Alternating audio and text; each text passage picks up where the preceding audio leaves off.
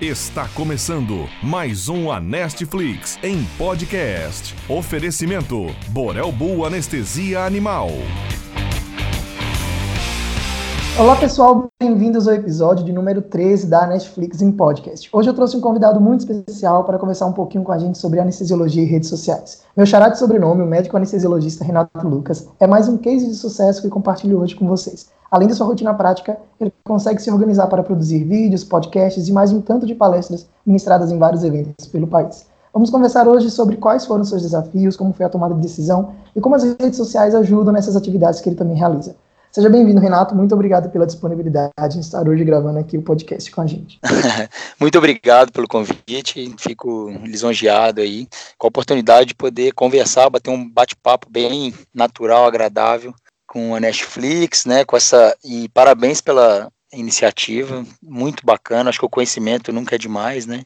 Poder espalhar conhecimento aí e assuntos diversos para esse público tão especial é muito bacana. Parabéns. Bacana, Renato. Obrigadão mesmo. Cara, me fala aí, onde que você nasceu, onde que você atua, né, trabalha atualmente, assim? Cara, eu sou mineiro de Juiz de Fora, é, nascido e fiz faculdade lá, minha família toda de lá mesmo. Eu vim de uma família né, de engenheiros e médicos, na verdade meu avô foi, fez medicina no início do século né, 20 na UFMG, com contemporâneo do Juscelino Kubitschek, aí depois veio minha mãe como médica, e depois meu irmão mais velho, aí eu fui, fiz medicina também em Juiz de Fora, na Universidade Federal de Juiz de Fora, depois meu irmão mais novo fez também, então assim, sou de uma família de médicos, na verdade, mesmo meu pai que não é. Tradição. Isso, mas muita influência do, do avô e da mãe, né, principalmente, e do irmão mais velho também. Mas aí eu depois resolvi, fiz residência em São Paulo, no Hospital das Clínicas da Universidade de São Paulo, e depois fiquei mais dois anos em São Paulo, e depois voltei para Minas, fiquei mais um ano, e agora estou em Ribeirão Preto. Me encontrei aqui nessa cidade gostosa, interior de São Paulo, e trabalho hoje em dia praticamente, sempre, digo 99, 5% do meu trabalho é dentro do Hospital das Clínicas da USP de Ribeirão Preto. É, prática, é quase 100%, né? o resto você está nas redes sociais, né? Não, eu faço umas anestesias é, esporádicas, assim, para cirurgia plástica fora, ou é, plantões pela cooperativa, mas é bem raro isso acontecer. Entendi. Ah, entendi. Eu também estou aqui no interior de São Paulo, mas não sou daqui, né? Sou, é, sou lá de, de Aracaju. Mas eu morei muito tempo em Viçosa, né? Interior de, de Minas também. Ah, legal. A graduação. E, e, cara, e aí durante a graduação, você explicou aqui, né, que fez a, toda a medicina, foi mais um, uma tendência aí já histórico-familiar, quase genética. Mas é, você teve alguma dificuldade durante a graduação com alguma disciplina específica? Como foi a anestesiologia durante a sua graduação mesmo? É, na verdade, no ciclo básico, né, eu comecei a ter contato com farmacologia, fisiologia, e eu me interessei bastante, né, por esse, e me dediquei mais nessas, nessas é, matérias, acabei me dando melhor com essas matérias, e aí foi, foi quando eu conheci um, dois anestesistas lá em Juiz de Fora, mais jovens, assim, que frequentavam, assim, ainda algum, algumas coisas da faculdade, eram professores da faculdade, e aí eu comecei a me interessar, procurei acompanhar anestesia durante a graduação. A matéria de anestesia realmente é a matéria em si, na, na maioria das universidades, faculdades, né, de medicina, não, a anestesia em si não é dada de forma como deveria ou mais aprofundada, né? Então, uhum. acabei eu mesmo correndo atrás, me acompanhando aí no, no centro cirúrgico e no terceiro ano da faculdade já tinha decidido fazer anestesia já. A partir do terceiro ano, então, que você tomou essa decisão assim, não, eu vou ser anestesiologista. É, assim, por vários motivos, né? A gente pode até falar depois, mas é, é, uma, é uma especialidade, se você tem noção de fato do que, que ela representa, ela é uma especialidade apaixonante, né? Então, aí é ah. isso. E aí eu gostei, me apaixonei pela especialidade, resolvi seguir, né? E Estou até hoje aí como, como anestesista e bem empolgado com a especialidade ainda, que também é uma coisa difícil de, de você ver, né? As pessoas empolgadas com a sua profissão, né? Sim, é, isso eu ia comentar também, realmente. Uh, no, sei lá, ultimamente eu tenho percebido muito dessa falta de motivação pelo trabalho, não só dentro da anestesia, né? Mas é, em, várias, em várias áreas. E, Renato, como que assim, você começou, a gente sabe que é, hoje, né, as redes sociais estão pipocando aí de, de profissional. E como que você é, teve essa sacada, vamos utilizar esse termo aí que você também já, já usa no, nos seus vídeos, de é, associar as redes sociais com o seu trabalho é, em anestesia. Isso foi, é, sei lá, surgiu espontaneamente? Você quis realmente fazer isso? Já era seu objetivo? Como que houve essa integração aí do, do Instagram, do YouTube, com dos podcasts, com o seu trabalho de anestesia? Na verdade, foi tudo por ao acaso, foi foi acontecendo, né? Mas eu sempre gostei muito de ensinar, né? Eu sempre gostei de, de dar sacadas do que eu aprendi, do que eu da minha experiência, principalmente como anestesista, para as pessoas, né? E eu quando eu uhum. acabei a residência, né, eu tive a oportunidade de continuar lá no Hospital das Clínicas, lá em, na USP de São Paulo, porque tinha, a gente abriu concurso, a gente, os residentes fizeram, a gente passou no concurso, tá, só que a medicina privada falou mais alto, eu fui convidado para ser sócio de um grupo grande em São Paulo, e na época em São Paulo eram, existia um, um déficit de anestesistas na época, né? Ao contrário do que tem hoje, que tem está sobrando anestesistas no mercado, mas naquela época no, em 2012, 2000, 2012, faltava anestesista, então a gente conseguia ótimos empregos, ótimas oportunidades, e aí eu acabei migrando para medicina privada, ao invés de ficar no, no, serviço público, que eu gostava muito também, e no hospital universitário.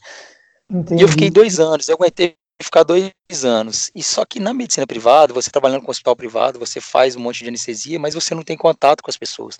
Você não tem contato com, com residentes, não tem contato com ninguém. É praticamente você anestesiando para uma equipe. E aí você sai daquela anestesia, vai para outra, e vai para outra, vai para outra. Aí eu passou dois anos, eu adquiri uma experiência incrível em cirurgias de alta complexidade, transplantes e cirurgias cardíacas, infantil, adulto, enfim. Uhum. Consegui trabalhar com grandes cirurgiões, grandes equipes, mas eu comecei a perder a vontade de estudar e me sentir frustrado por não estar conseguindo passar o que eu sabia para as pessoas. Mas, e aí voltei para essa oportunidade de ficar passando as informações. Isso. E aí é, eu voltei para Juiz de Fora em 2014, tentei ficar lá. Só que eu cheguei lá eu também encontrei muitas barreiras. Né, apesar de eu, ter, de eu ter entrado num hospital onde tinha residência de anestesia, enfim, mas lá era dava muito murro em ponto de faca, não conseguia mudar nada, não conseguia implementar nada, não conseguia realmente ensinar ou passar para as pessoas o que eu tinha conseguido adquirido em São Paulo, em, gran em grandes hospitais, grandes centros. E me frustrei com isso, até que tive a oportunidade de vir para Ribeirão Preto, com uma ex-namorada minha, e acabei fazendo o concurso do Hospital das Clínicas aqui, e foi onde eu me encontrei, que aí eu cheguei, eu comecei a trabalhar com residentes é, com mais residentes, porque são 15, 15 residentes por ano aqui, são, então são 45 residentes no total. Uhum. É, tive um grande espaço, assim, é, na verdade, liberdade para poder ensinar, é, os residentes rodam comigo em sala, e aí eu comecei a, a enfim, se, sentir prazer em trabalhar com o paciente de SUS, que é um paciente teoricamente mais humilde, mais, mais necessitado, vamos dizer assim, né, mais carente, isso também é um, um, isso também me dá uma certa é, satisfação, sabe, de, de, eu trabalhar com SUS, enfim. Só que ao mesmo tempo que, que eu trabalhava com residente, eu os residentes é um residente que passa comigo por dia e eu fico três, quatro vezes por semana só no hospital, então é uma coisa que ainda e ainda não estava eu não estava ainda satisfeito, sabe? Eu falei, poxa, eu estava ensinando uma pessoa e daqui a pouco esse residente volta comigo só daqui a dois meses, três meses. Então, assim, eu falei, não, poxa, eu preciso ensinar mais, preciso passar as coisas para os outros. E aí comecei a, no Instagram, no, que eu já tinha esse Instagram né, de anestesia, mas é um Instagram bem, que eu mexia pouco, comecei uhum. a de, fazer casos clínicos, né? E isso foi, a galera foi se interessando, uma, foi uma coisa meio inédita, inovadora na época, porque existia muitos Instagrams médicos porém voltados para público leigo. Uhum. Instagram médico, voltado para o médico mesmo, para ensinar, tinha, né? gratuitamente, divulgar conhecimento, divulgar conteúdo, não, não, existia na época até então. Pelo menos que eu, que eu, eu não eu desconheço, né? Desconhecia na época. E aí eu comecei a fazer isso e começou a virar uma coisa muito é, grande, né? Começou a crescer muito, repercussão nacional, enfim, até conseguir chegar em alguns países com algumas coisas, apesar de, de meu Instagram ser só em português, e o negócio foi crescendo muito. E até que começou a chegar em grandes hospitais. Até então, amigos meus trabalhavam em grandes hospitais me mandando mensagem, falando: pô, cara, olha só, estamos falando de você aqui, tá? Estão pedindo para fazer o, uma técnica que você está tá incentivando, enfim. Aí eu comecei a entender que realmente o poder de uma rede social, né? Sim, e isso foi de. de Só que depois, recente. É, de agosto do ano passado para cá. E aí, e aí, com isso, obviamente, surgiu outros Instagrams de anestesia, cada um com seu perfil, obviamente, que é legal, porque, porque você tem vários, tem uma diversidade grande, então isso é bom para quem está procurando é, conteúdo. E é uma coisa que às vezes o Instagram sofre um certo preconceito, né? Que tipo, nossa, medicina de Instagram, que não sei o quê.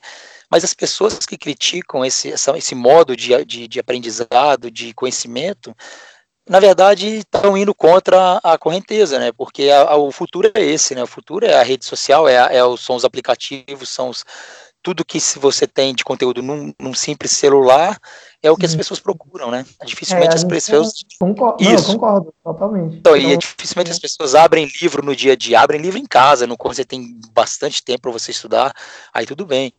Mas eh, e tem que abrir livro mesmo, mas o, o a informação rápida para poder abrir a cabeça da pessoa e depois ela correr atrás de um conhecimento mais profundo, hoje em dia começa no, no celular, numa, numa simples pesquisa do Google, num simples pesquisa no YouTube. É né? verdade. E, aí, e aí, em janeiro, primeiro de janeiro desse ano, eu resolvi fazer um canal no YouTube também.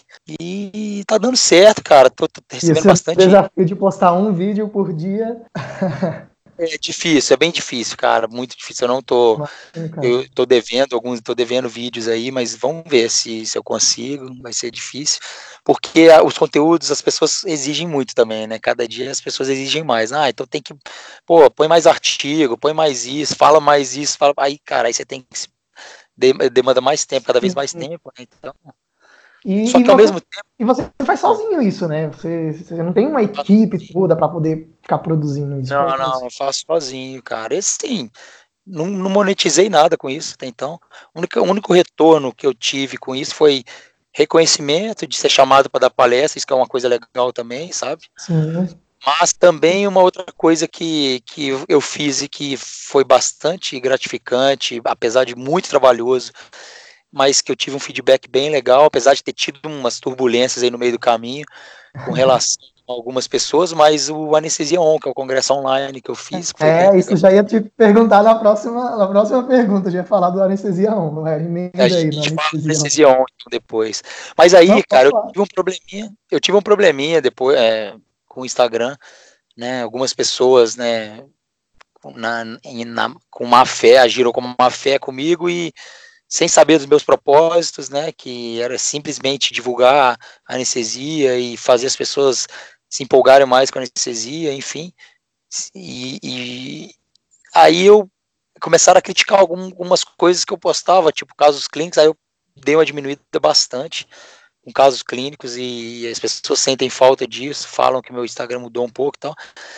Mas é, é muito difícil, cara. É, sem... é, é difícil, a gente, a gente nunca vai agradar todo mundo, né? Isso vai ser é, impossível. exatamente. Então as redes sociais têm esse lado ruim, né? Porque você não controla quem está olhando suas coisas, né? Então tem pessoas que entram na sua rede social que Apenas não gostam de criticar. É, tem, falando tem. só para criticar e para é, disseminar isso aí, né? Então, isso é, é triste, é chato, mas a gente tem que pensar nos 99% das pessoas que estão lá é. para que gostam, né? Verdade, não vamos focar no, no problema, vamos focar no é, pessoal que elogia, no pessoal que reconhece, né? A gente. É. O, o, trabalho que você faz é um trabalho magnífico, a gente já, já percebeu isso. E, cara, o Anestesia On, ele, eu fiquei muito é, impressionado, assim, porque eu gosto muito dessa parte de tecnologia, de, de redes sociais, de empreendedorismo e tal.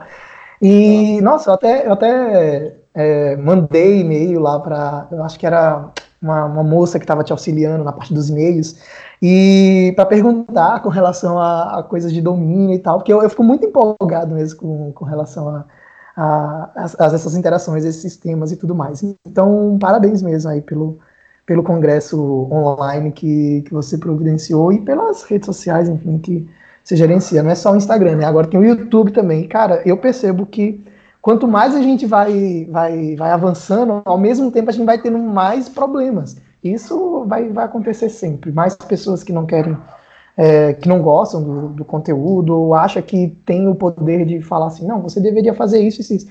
Nossa, cada, cada perfil, como você disse, né, tem vários perfis, cada perfil trabalha de, de uma forma diferente. Tem perfis que trabalham com é, discussão de casos clínicos, tem outros perfis, por exemplo, o meu não trabalha com discussão de casos clínicos. Então, cada, cada perfil tem, tem, o seu, tem o seu jeito de lidar. Então, infelizmente, o público ficou muito agressivo, né, ultimamente. É, e, sei lá, talvez o anonimato da, da internet dá um pouquinho mais de segurança para a pessoa é, usar de palavras ofensivas, criticar e sair por aí é, reclamando do, trabalho dos outros profissionais. É, na verdade, cara, eu concordo, é exatamente isso, mas assim, críticas diretamente a mim eu não recebi, eu recebi uma vez, e eu até postei essa crítica, na verdade. Mas é, as pessoas que chegam por trás, né, elas mandam e-mail para, não sei, para a sociedade, mandam, ah, sabe, sim, sim.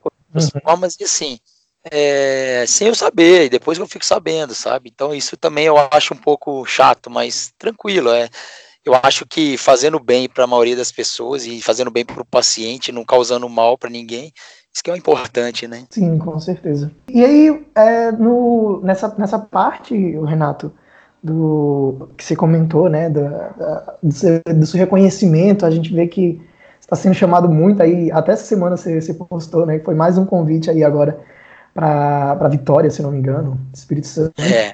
Né, e Cara, como que, que você se sente em ver que, por exemplo, coisas já bem pré-estabelecidas, já divulgadas na literatura, mas através da, da, do seu uso, através de aprimoramento de algumas técnicas, tem ganhado um público maior, como os bloqueios, né? É, é, periglóticos e a dupla Ketodex. Como que você se sente ao ver que o pessoal tem usado mais, tem, tem gostado, tem, tem tido um, uma repercussão bacana na, na, nas atividades práticas dele. É, na verdade, o que eu faço assim, né? Na verdade, a gente não inventa nada, né? Porque para inventar alguma coisa tem todo um processo, né? Para você, inclusive, divulgar depois qualquer experiência que você tenha feito. Aí você tem que passar por um processo que é muito grande para poder validar aquilo que você está falando. Mas não, eu não, eu só repasso que já existe, porém com uma experiência prática minha associada, entendeu? E realmente é essas duas coisas que, que eu influenciei, que eu incentivei, são coisas que, ao meu modo de ver, são revolucionárias mesmo, sabe, na, na anestesia humana. São uhum. coisas que é, realmente a qualidade, a segurança da anestesia melhora e muito, mas assim, aprimorando e praticando o que já tem na literatura, essas duas técnicas, principalmente a anestesia tópica, né, na região periglótica e a, o Ketodex, cara, com, com, com colegas comprovando na prática também ao meu lado, residência, e assim, eu falei, cara, eu não posso ficar é, manter isso aqui aqui, sabe? Eu acho que é tão bom, o negócio é tão uhum. é tão efetivo, é tão pô, cara, vamos mostrar para as pessoas que realmente a anestesia está mudando, tem umas coisas antigas que saíram de, de, de da, da, prática, mas que tem todo espaço para voltar, com, com, talvez com mais com, com aprimoramento e com talvez uma ou outra mudança, mas que realmente. E assim, se você parar para pensar, a anestesia, ela algumas coisas são muito engessadas, né? E para mudar é difícil demais. Ah, sim, Certas coisas que você, às vezes, você para e pensa e fala, cara, como pode isso continuar sendo Ainda feito? Assim, né? que a gente uhum. tem tantas outras coisas melhores ou coisas diferentes para fazer. Ah, na Muitas das veterinária é assim também, Renato, pode, pode ter certeza. Não é? E assim, virou, virou muita receita de bolo, né, cara? Então, assim, por exemplo, é, fratura de fêmur, não, fratura de fêmur é independente do que seja, se for homem, mulher, jovem, magro, alto, gordo, obeso, comorbidade ou não, se tá séptico, se não tá, é a mesma anestesia, entendeu? Exatamente igual. E não é para ser assim, né? Tem que individualizar, tem que. E quanto mais a possibilidade a gente tiver durante é, na anestesia, maior o arsenal que a gente vai ter para poder né, tratar o paciente ou anestesiar. É como se a gente fosse para a guerra com 35 armas diferentes, entendeu? Você vai usar a arma de acordo com a sua necessidade, sua conveniência. Então, é isso que eu faço. Só que as pessoas costumam ficar na sua zona de conforto e, e acharem que, ah, não, eu faço esse jeito, dá certo, então tá ótimo. Só que se fosse assim, a gente estaria dizendo com éter até hoje. Ah, porque deu certo, né? Em 1800 lá e, e bolinha. Então, o paciente dormiu, não sentiu nada, não mexeu, vamos continuar com éter. Não precisa de, de, de criar halogenado, não precisa de criar anestesia venosa, porque, pô, né? Então, assim, não é por aí, né?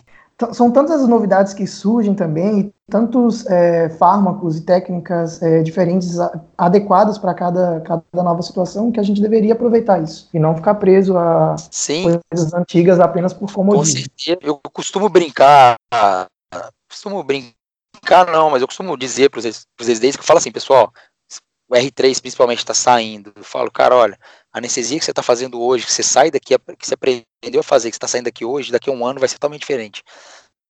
Do que você, então, assim, você muda as suas condutas de acordo com o tempo, porque está mudando muito a anestesia. Tipo, por exemplo, te dar um exemplo.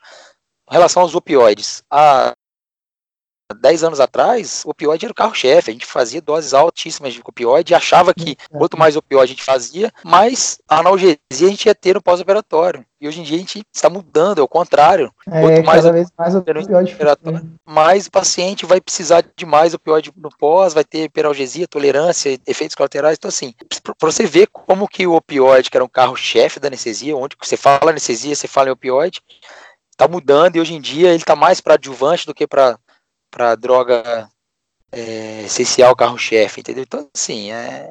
Mas para você ver como é que. É, a nossa área é uma área, assim, eu acho que dentro da, da saúde é uma que mais muda. Assim, a, o, te, o tempo todo, né? Estamos inovando, estamos. Está surgindo medicamentos novos, está não, está mudando muito, realmente. Por exemplo, há 10 anos atrás, bloqueio é, para membro inferior era femoral, eu femoral, talvez um 3 em 1 ali, obturatório, tal, cutâneo lateral da coxa e ciático. Hoje em dia você tem vários bloqueios, né? Então você consegue aí fazer só bloqueio sensitivo, sem bloqueio motor nenhum de membro inferior, né? Bloqueios novos. Hoje em dia o, o, bloqueio do nervo femoral praticamente não se faz mais, você tem outras opções melhores. Então, é, mas quem diria, né, que há 10 anos atrás, quando a gente estava aprendendo a fazer o bloqueio femoral, que esse bloqueio um dia ia acabar, entendeu? Que, ah, não, hoje não vai precisar mais fazer, porque... Então, assim, você vê como é que está mudando bastante, né? É, não, com certeza. Eu, eu, fico, eu fico feliz também por conta que, por mais que ainda existam né, os engessamentos, a gente tá, tá vivenciando uma geração que tem apostado, uh, tem é, gostado da, da, da, das publicações que você tem, por exemplo, contribuído, compartilhado, e, e ainda, apesar do, da minoria não, não curtir, temos uma geração nova aí que está tá gostando de aprender novas técnicas, está gostando dessa diversidade de, de, de, opções né, dentro, dentro das anestesias, não apenas o tradicional. E eu acho que isso dá esperança, dá esperança para a gente ver uma, uma melhora ainda mais dentro da. Eu, eu, não posso falar pela, pela anestesia humana, mas posso falar pela anestesia veterinária, que eu vejo que através de, não só de mim, de vários outros colegas também, com, com, a, su, com a exposição do, dos seus casos, do que tem feito, é, tem mudado a mentalidade de pessoal que está saindo da graduação, está entrando na residência, está saindo da residência para esse novo mercado. Estamos demistificando a, a anestesia, está cada vez mais acessível o, o nosso trabalho e é, ainda a passos de tartaruguinha, mas é, estamos sendo mais valorizados. Eu acho que, pelo menos na nossa parte, isso tem acontecido. Bem lento, mas tem acontecido. E eu imagino que na, na anestesia humana também esteja acontecendo isso, não? Não, muito, é isso, isso mesmo, muito legal que você, que você falou, fico até feliz por escutar isso, bem feliz mesmo. E eu percebo, assim, principalmente, eu fui no Congresso Paulista de Anestesia, no Copa agora, e eu não sabia o que, tava, o que, o que me esperava lá, entendeu? Tipo, eu fiquei assim, né, poxa, porque é, querendo ou não, tem certas pessoas que, né, que criticam né, a forma que eu, que eu abordo, uhum. os meus uhum. canais, enfim. E eu não sabia o que, que ia acontecer. Cheguei lá, cara. Rapaz, teve uma. Eu tive uma receptividade assim fantástica, cara. Eu nunca vou esquecer. E assim, e, os, e muita, porque a gente esquece que o Brasil é muito heterogêneo, muito grande, né? Então, é, você tem residentes que faz residência em hospitais, cara, que não tem tanto recurso, que estão longe, que, que, que, não tem é, acesso a conteúdos mais va variados, ou que, que tem é, que tem preceptores mais conservadores, entendeu? Mais resistentes a mudanças. Então eu, as pessoas chegavam para mim e falavam: Poxa, Renato, muito obrigado, cara. Você está abrindo a minha cabeça para anestesia, enxergar a anestesia de uma forma bem mais ampla. Ou então, pô, Renato, é, cara, eu sou hoje outra pessoa. Hoje eu estou empolgado com a anestesia, eu quero estudar todo dia. Então, cara, Nossa, conta, é muito gratificante, né? Isso é demais. Aí, cara, e, só que aí de repente vinha é, necessitas mais, mais velhos, cara, de 60 anos. Renato, vem cá, cara, muito legal o que você está fazendo, obrigado, cara, não sei o que. E aí, o mais surpreendente foi quando chegou um senhor para mim, cabelo branco, com 70 anos. Uhum. Eu, eu, lembro dessa história que você compartilhou. é, e aí a esposa dele veio falando, Renato, olha, ele não abriu um livro, tinha 20 anos, viu? E agora ele está estudando todo dia, está indo para o trabalho todo feliz e vê seus vídeos todo dia. O dia que ele não vê seu vídeo, ele fica triste. Eu falei, cara, olha isso. A gente não tem essa noção, sabe? Então, às vezes, eu não, não é nem que eu ensino as pessoas a fazer anestesia, não é isso, cara mas só do fato de eu estimular essas pessoas a, a gostar mais de anestesia e correr atrás de, de, de, aprender, enfim, é muito legal, né? Muito legal é, mesmo. Esse, não, eu acho isso, esse é o propósito, né? O, o algumas pessoas vão, vão falar assim, não vão falar o pessoal, não, algumas pessoas, porque o, o pessoal, no geral, entende sim, mas algumas pessoas não entendem que o propósito do, do, Instagram, das redes sociais, não é ensinar especificamente uma coisa que você vai aprender na, na, prática, com o preceptor, enfim. Mas é estimular, mostrar que, olha, existe é, coisa nova, existe ferramenta mais, meios mais fáceis ou mais práticos de, de se realizar tal procedimento. Não, não quer dizer que a gente está ensinando aquela pessoa, necessariamente. A pessoa vai aprender se ela quiser, né? Sim, exatamente. É. Porque, por exemplo, o meu, o meu intuito no YouTube, por exemplo, é vídeo de cinco minutos. E o que, que é a intenção ali? É alertar e falar, ó, pessoal, a ketamina não é mais, não, não, aumenta mais a pressão craniana, isso aí foi jogado por terra, dá uma olhada nesses artigos para vocês verem, pá, e joga os artigos lá. E aí as pessoas vão lá, se elas se interessarem, vão lá estudar. Se eu for dar uma aula sobre ketamina, fisiologia da pressão intracraniana, Aí é 45 minutos, eu nem tenho esse tempo para poder fazer isso durante é todo dia. Assim, e fica chato, né?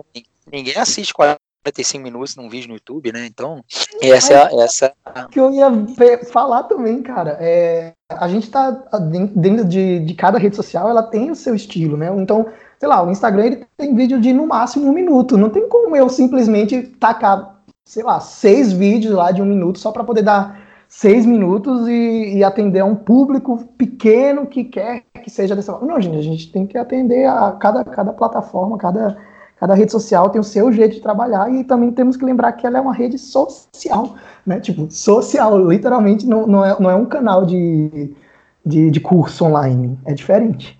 Eu, é eu diferente. acho importante. Com certeza. E eu acho que eu consegui fazer foi em menos de um ano, cara, é meio que dar uma. É, colocar, na verdade, a anestesia no foco, assim, né? Tipo, colocar anestesia. Fazer um o, pouquinho mais de holofote. Em voga. Holofote e anestesia. Então, hoje em dia as pessoas falam mais de anestesia. Quem tá no meio. Discutem mais, correm mais atrás, entendeu? Porque estão percebendo que, cara, todo dia tem coisa nova. E tá mudando, sabe? Tá mudando. Então, poxa. É, hoje mesmo eu fiz um vídeo sobre vitamina C, cara. Pô, vitamina C, o que tem a ver vitamina C? Cara, se você for pesquisar sobre vitamina C em, uhum. em, cirurgia cardíaca, cirurgia paciente crítico, sepse, em paciente internado de UTI. Cara, você vê tanta coisa, grandes trials, é, meta-análise, e as pessoas às vezes desconhecem isso. Então, e aí você vê, aí você fala, não, o Renato está inventando. Não, há, há, uhum. muito tempo atrás, né, há muito tempo, os, os, os médicos já usavam vitamina C. Você lembra? Você, você pode conversar com médicos mais antigos que, pô, aquele soro laranja sempre corria nos pacientes, entendeu? E hoje está voltando. Por quê? Porque hoje tem trabalhos sérios, grandes, publicados em grandes revistas sobre o papel da vitamina C em várias situações. E sim, cara, é fantástico o que ela pode fazer para prevenir certas complicações nesses pacientes críticos. E assim, é, o fato de eu pegar e jogar isso aí no ar já era para estimular as pessoas a falar, pô, cara, pô, Renato falando de vitamina C, vou, deixa eu dar uma olhada, né? Uhum. Isso que é a intenção, entendeu? Sim, sim. É, e Renato, é, você, a gente vê que você gosta muito de ensinar, mas já passou pela sua cabeça mesmo é, carreira acadêmica mesmo, de estar tá lá na sala de aula mesmo ou não? Você... Então, é um caminho bem longo, né? A carreira acadêmica é, é longo, de, longa, difícil. Você tem que é, né, fazer cair para o lado do, do mestrado. Hoje eu sou mestrando, mas eu tenho a intenção né, de fazer doutorado, enfim, até pós-doc, mas não para ser professor de universidade. Não, eu acho que assim eu sairia um pouco do, do centro cirúrgico, entendeu? E, e existe duas. É, existe do, dois tipos de anestesistas hoje em dia, né? Os que estão dentro da sala de cirurgia e os que uhum. estão dentro da sala de aula. Eu, eu, eu, queria ficar nenhum lado nem outro, eu gosto de ficar nos dois, entendeu? Então talvez isso seria mais difícil para mim. Mas quem sabe? Mas seria gratificante, mas seria uma coisa, um caminho natural. Eu não vou. Não é uma ideia que eu tenho de, de é o foco da minha vida hoje, não, entendeu? Não, com certeza. É difícil mesmo da gente ver né, um professor que tá, atua na prática na mesma proporção, assim, é muito Exatamente. É, é mais difícil, existe, existe. Conheço alguns anestesistas que são assim, mas é mais difícil, né? É, e até porque, dependendo da, da, da, universidade que você trabalha, é dedicação exclusiva, né? Totalmente ao, ao ensino, à pesquisa e, e ao, a, então, assim, dependendo da situação, você tem que é, ter dedicação exclusiva, é um pouco mais difícil, mas é uma ideia, é uma ideia. Sim. É, e, e, cara, com, compartilha com, com a gente aqui só se essa é uma ideia limitada a, ao meu público aqui ou a, na sua área também tem acontecido isso. A gente está vendo que o nosso país ele está passando por uma crise de empregos assim muito evidente, bem forte, em várias áreas, inclusive na saúde também.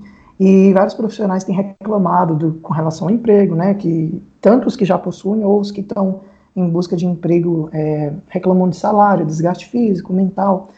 Então, você acredita que o fato desses profissionais, do, dos profissionais de, da saúde agora, né, especificamente, que estão sofrendo, eles estão sofrendo por conta dessa falta de emprego, de melhoria da carreira, é, de fato, ou esse componente da geração dita por alguns especialistas como mimimi, dos 23 aos 30 anos de idade, mais ou menos, está piorando essa situação, ou seja, tipo, está realmente acontecendo esse problema e o pessoal está com, ah, passando por esse, por esse problema por conta dessa crise, que, que, que é dito como crise, ou não? É a nossa geração né, de, de 23 a 30 anos que está agravando esse problema. O que, que você acha disso? Não, eu acho que é os dois, né? Eu acho que essa geração nova ela não aceita qualquer coisa, né? Tipo, diferente de uma geração passada ou duas gerações atrás que aceitava certos tipos de, de, de carga horária de trabalho, né, de, de, de submissão, de,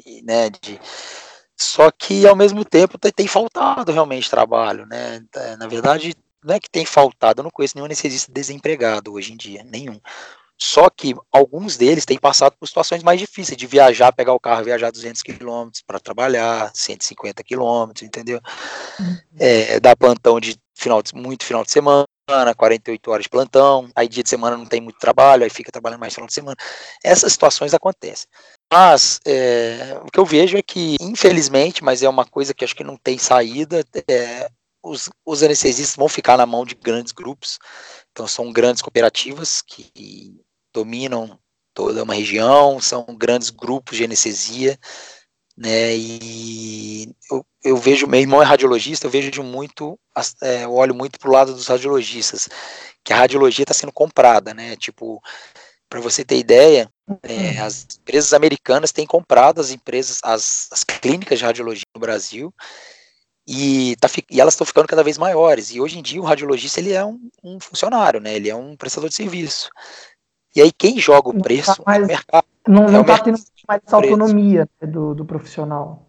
É, e aí você se torna geralmente mais um, porque quando essas grandes, que essas grandes empresas visam é o lucro. Dificilmente elas visam qualidade, é, ela quer saber se o, se o médico está tratando bem o paciente, está fazendo o exame, tá, está acompanhando o exame, se não está, se faz uma entrevista com o paciente, se não faz, não. Ela, no final, das contas, ela quer saber do lucro. E aí o que acontece? Elas contratam os anestesistas e jogam hum. o preço que elas querem.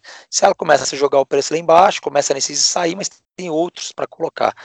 E eu estou achando que isso vai ser o futuro da anestesia.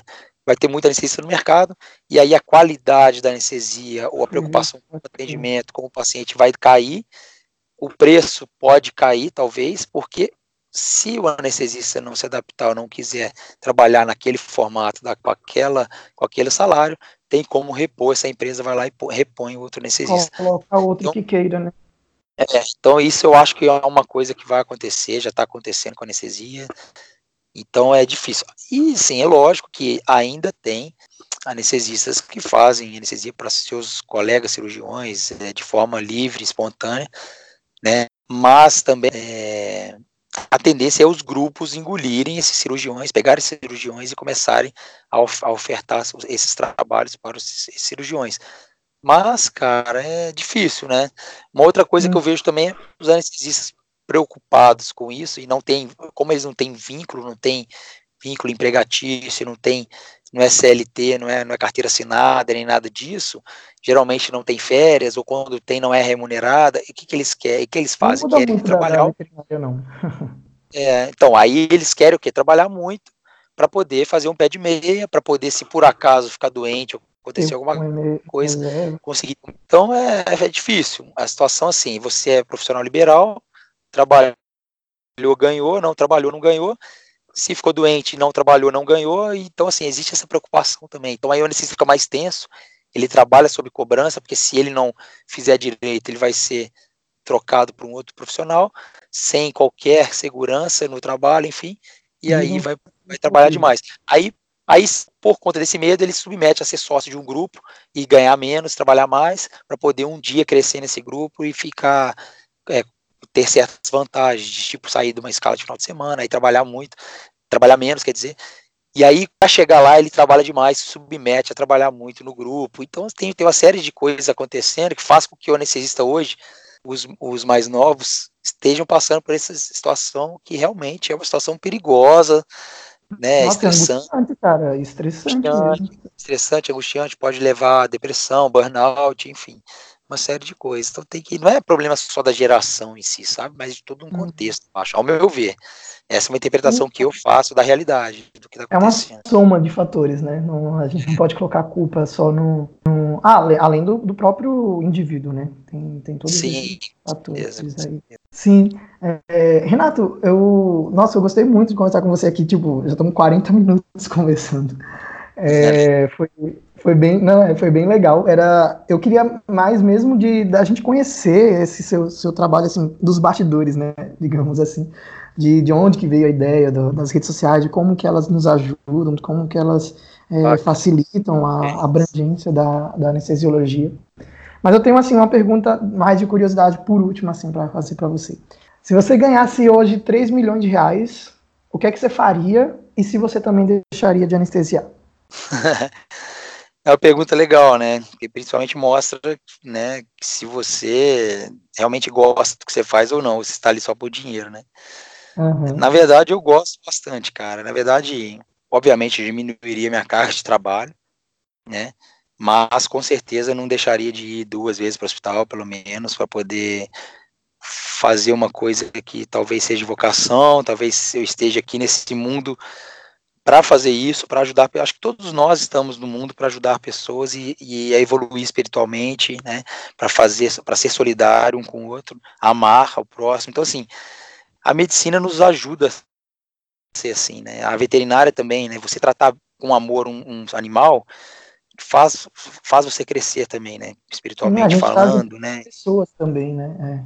É. é. e aliviar a dor é uma coisa que para mim não tem né, não, é, não, não tem coisa mais gratificante, sabe? Você aliviar a dor de um ser humano ou um animal, enfim. E eu acho que eu não seria feliz se eu parasse de trabalhar e ficasse só vivendo de renda sem poder praticar uma, uma medicina que eu escolhi ou que escolheram para mim, né? Na verdade, tem gente que fala que a gente, antes de vir para a Terra, assim, antes de nascer, a gente já escolheu essa vida, né? Então, ou então se escolheram para mim e eu tenho, e esse é o meu caminho a seguir, mas o fato é que eu gosto bastante, cara, do que eu faço. É óbvio que quando a gente trabalha muito, se mata de trabalhar, pega um plantão horrível, com a 24 horas trabalhando, e aí não tem descanso, a gente perde um pouco essa vontade, a gente quer, nós quer descansar, quer, quer, quer abandonar tudo e viver, e viver na praia. Mas, cara, se a gente faz, se a gente trabalha o justo, se a gente tem tempo para descansar, para fazer outras coisas, igual eu gosto de fazer esporte, de praticar esporte, fazer minhas coisas, cara, eu vou pro hospital super feliz. Então, por exemplo, hoje eu tô de folga, hoje eu tô de folga, mas sexta, aí amanhã eu trabalho normal, sexta eu tô 24 horas de plantão. Mas eu vou amanhã trabalhar super feliz, por quê? Porque eu descansei hoje, fiz as coisas que eu tinha que fazer, entendeu? Então, isso é, isso é muito saudável, porque se a gente só, só para de gostar do que a gente está fazendo quando a gente começa a ser muito over, né? Quando começa a ser uma coisa muito em excesso, muito sim, extenuante. Sim. Aí fica cansativo, então, não tem Eu ganharia, se eu ganhasse isso, eu, mas obviamente talvez eu trabalharia menos, talvez eu abandonaria alguns postos de trabalho que me que realmente são mais sacrificantes, mas com certeza jamais eu abriria mão do, do que eu faço, assim, né? que legal. E, e, você deixaria alguma dica, assim, para os profissionais que estão querendo entrar na, na, área de anestesiologia? Teria alguma sacada aí que você poderia deixar para nós? Cara, a sacada é o que é o seguinte, é primeiramente se valorizar, entendeu? A partir do momento que a gente se valoriza e sabe que a gente pode fazer diferença na, no, no contexto geral, na, no, para o paciente, para o cirurgião, para o perioperatório, enfim, para o hospital, a gente vai trabalhar mais feliz, a gente vai se sentir mais útil, a gente vai ter mais vontade de estudar para poder fazer mais diferença ainda. E aí a gente vai poder também ter mais vontade em se relacionar bem com as pessoas, eu acho que é fundamental. O fundamental não é decorar canto de livro, o fundamental é se relacionar bem com as pessoas, uhum. ter empatia pelo paciente, sabe, se colocar no lugar do paciente. E aí sim, se você tiver empatia empatia pelo paciente, se colocar no, no, no, lugar do paciente, se você se sentir útil, se você se, é, se sentir capaz de fazer diferença na, na, na, vida de todos ao redor ali do cirurgião, do, do paciente e para o hospital de forma geral, você vai ser muito mais feliz. Então, minha sacada é essa: valorize o seu trabalho. Nós, anestesiologistas, somos muito importantes. Eu falo isso porque tem muita anestesista que não, não, não tem essa noção. Eles acham que qualquer um tivesse ali fazer a mesma coisa e pronto. Então, esses, esses anestesistas são infelizes. A noção de que você pode fazer diferença, que você precisa ter empatia pelo paciente, que precisa é, se sentir útil, se sentir capaz de mudar o prognóstico do, de tudo ali ao seu redor, eu acho que você vai ser muito mais feliz, vai ser muito mais bem sucedido. Nossa, com certeza. Eu vou tomar para mim também. Isso é muito bom. É, Renato, muito obrigado, tá? Pela disponibilidade mesmo aí no dia de sua folga, poder gravar aqui é, essa conversa foi, foi muito bacana mesmo. Eu acredito que isso vai ajudar, como, como é o nosso objetivo, outras pessoas, a, tanto que já estão na carreira, como as que pretendem seguir na, é, ingressar na carreira. E no mais, o que eu tenho mesmo é agradecer pela, pela disponibilidade e pelo esse tempo que você teve aqui. Pô, cara, obrigado. Fico muito feliz de novo pelo convite, é, pela oportunidade de conversar, bater esse papo. Eu acho que ajuda muito na a gente também, né? Quando a gente Sim. é entrevistado, a gente, a gente recebe algumas perguntas que faz a gente até repensar, né? Tipo, na nossa vida. Fazendo aí, muito interessante. É, geralmente São você perguntas... entrevista, né? Você não é entrevistado, então eu tô Isso. fazendo esse é. feedback aqui com você agora. Não, e é legal, porque às vezes você não, não, não eu nunca me fiz tais perguntas, aí você fala, poxa, que legal, faz você repensar algumas coisas, e poder passar para quem está escutando também, né, uma experiência de vida, de prática, alguns conselhos, porque realmente todos nós vivemos de conselhos, cara, isso é inegável, né? Eu já recebi muitos conselhos de pessoas mais experientes, mais que, que sabem mais determinadas coisas, uhum. então acho que a gente podendo aconselhar essa molecada aí também, eu acho que é muito bacana.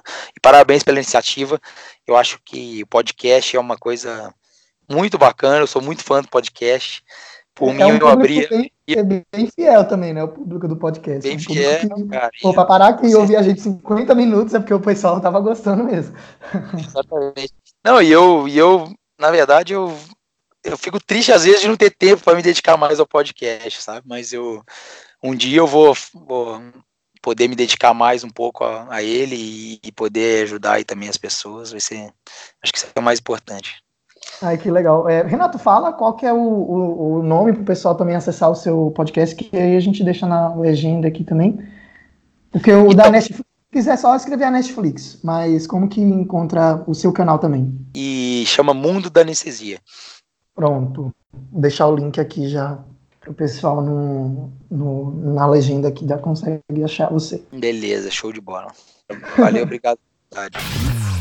Você acabou de ouvir a Nestflix em podcast. Para conhecer mais novidades sobre anestesia animal, acesse nosso site. E para ouvir outros episódios, pesquise dentro de seu aplicativo de podcasts favorito pelas tags a Nestflix, Anestesia Animal ou Borel